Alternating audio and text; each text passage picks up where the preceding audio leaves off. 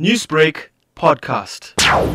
We are objecting to seismic surveys in the ocean because we think that this harms the ocean life on the basis of our research. We believe from climate change perspective, we don't need to be looking for oil and gas and therefore we shouldn't be destroying or harming the ocean to look for oil through seismic surveys.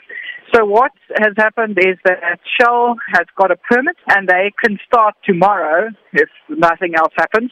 There is lawyers who's going to court to get an interdict, but what we have done today is we have written a letter to the Minister Gwede and to, to Minister Creecy asking them to suspend that permit and then went to SLR who are the consultants for Shell, and we handed over a copy of that letter and that we'd sent to the minister and said, please will they give it to Shell. And then what we've also done is handed in the comments that we made on the CGG seismic survey, which is going to be taking place in a similar area, we handed a copy of those over and said they should give them to Shell as well because they have to also clearly shows that there is harm, unacceptable harm to the ocean from these seismic surveys. Have you received any response from the minister's offices, respectively, or from SLR or from Shell at this stage? So SLR actually came and took our letter, and in terms of the minister, we have not heard anything yet.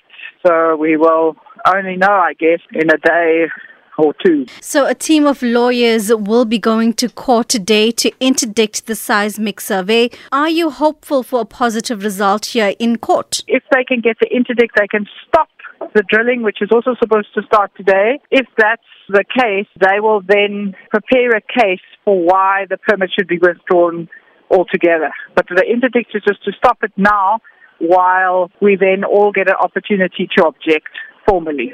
Newsbreak, Lotus FM, powered by SABC News.